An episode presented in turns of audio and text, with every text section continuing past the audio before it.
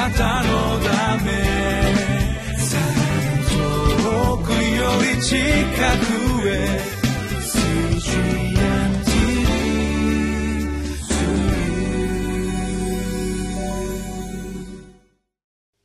皆さんお元気でしょうか？ホライズンコミュニティチャペルの塩島です。今日もこのリビングライフの時間がやってまいりました。今日のタイトルは人類を救うために命を差し出した愛。2019年2月の20日今日の聖書箇所はマルコの福音書の15章24節から32節になります。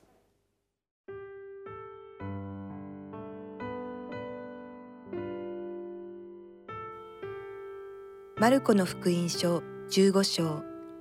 24節から32節。それから彼らはイエスを十字架につけた。そして誰が何を取るかをくじ引きで決めた上でイエスの着物を分けた彼らがイエスを十字架につけたのは午前9時であったイエスの罪状書きにはユダヤ人の王と書いてあった。また彼らはイエスと共に二人の強盗を一人は右に一人は左に十字架につけた。道を行く人々は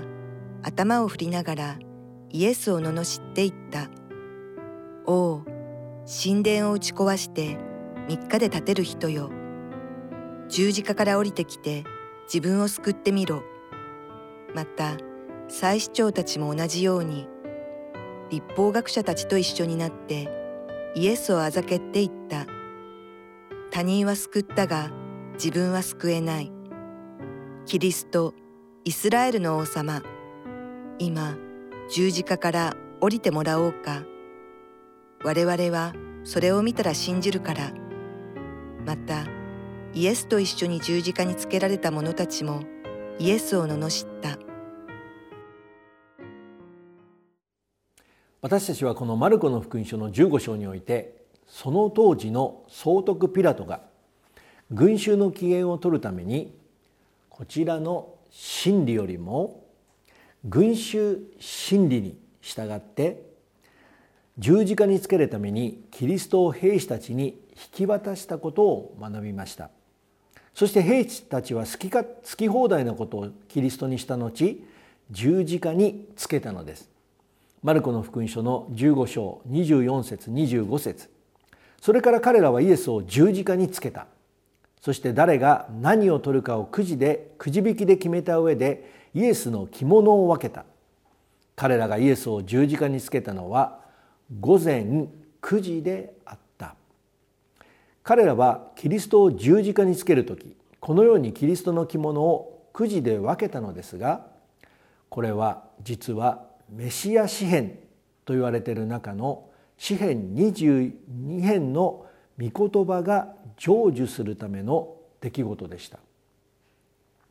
その詩編22編の18節をお読みいたします。彼らは私の着物を互いに分け合い私の一つの着物をくじ引きにします。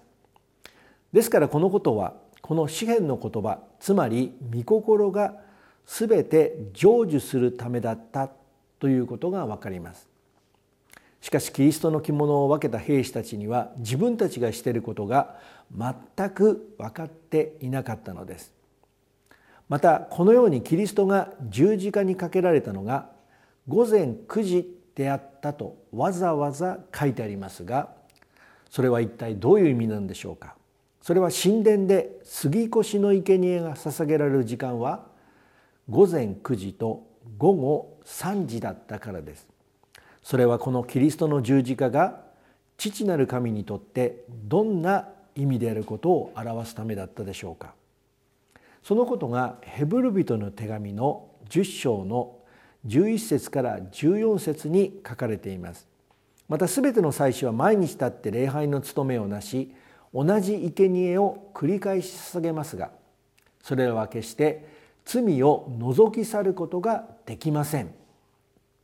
しかしキリストは罪のために一つの永遠の生贄を捧げた後神の右の座につきそれからはその敵がご自分の足台となるのを待っておられるのです。キリストは聖なるものとされる人々つまり私たちのことですね。一つの捧げ物によって永遠に全うされたのです。と書かれています。このように祭司は旧約の立法に従って動物の生贄を捧げたのですがそれはなんと私たちの罪を取り除くことができなかったのです。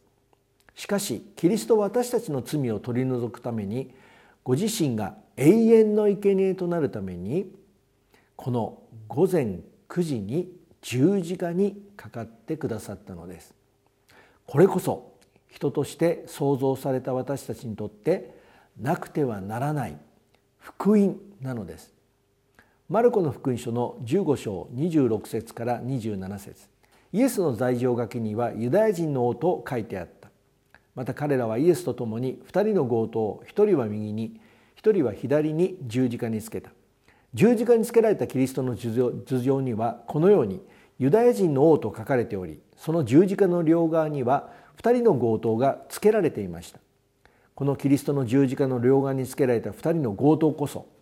私たちの永遠の運命がこの十字架につけられたキリストによってのみ決定されることを示している出来事です。ルカの福音書の23章39節から42節。十字架にかけられていた犯罪人の一人はイエスに悪行を言い「あなたはキリストではないか。自分たちと私たちを救え」と言った。ところがもう一人の方が答えて彼をたしなめていった「お前は神をも恐れないのか。お前も同じ刑罰を受けているではないか。我々は自分のしたことの報いを受けているのだから当たり前だ。だがこの方は悪いことは何もしなかったのだ。そして言ったイエス様あなたの御国の位にお付きになる時には私を思い出してください。このようにキリストともに十字架られた2人の強盗のうちの1人はキリストに十字架から降りてきてキリストご自身と私たちを救えと言ったのです。この強盗の一人は自分たちと同じように十字架につけられたキリストは救われていないと見たからです。さらにはキリストご自身と自分たちを救うために十字架から降りてくるようにと言いました。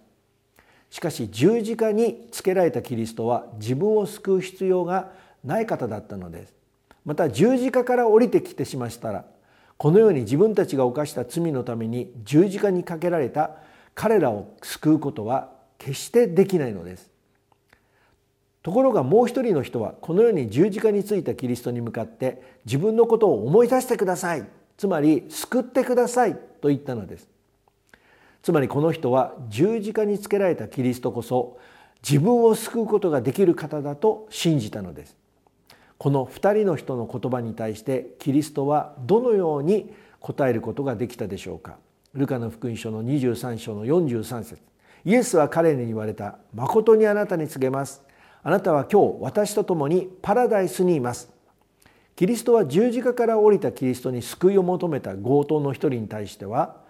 何も答えることができませんでした。しかし十字架についたキリストに救いを求めた強盗にはこのように十字架についたキリストだけが出すことができる答えを与えることができたのです。両方とも同じ罪を犯した人たちです。しかしその人の永遠の運命を決めたのは自分たちがした結果ではなくどのキリストに救いを求めたかによったのです。今日も私たちをこのように罪から唯一救ってくださることのできる十字架につけられたキリストを見上げてまいりましょう。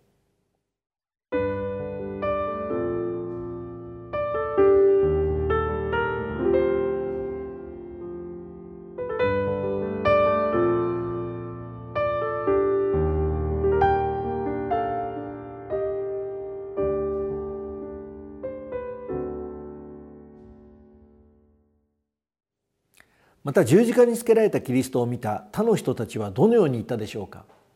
マルコの福音書の15章29節から32節。道を行く人々は頭を振りながらイエスを罵っていた「おお神殿を打ち壊して3日で建てる人よ。十字架から降りてきて自分を救ってみろ」また最初たちも同じように立法学者たちと一緒になってイエスを預かっていった。他人は救ったが自分は救えない。キリストイスラエルの王様今から今十字架から降りてもらおうか。我々はそれを見たら信じるから。またイエスと一緒に十字架につけられた者たちもイエスを罵った。それはこのように道を行く人々もまた最小たちや立法学者たちもこのように十字架についたキリストに対して強盗の一人のように十字架から降りてくるように言ったのです。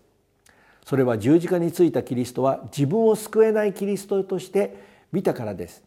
有名な哲学者であるソクラテスが「無知は罪なり」と言いましたがむしろ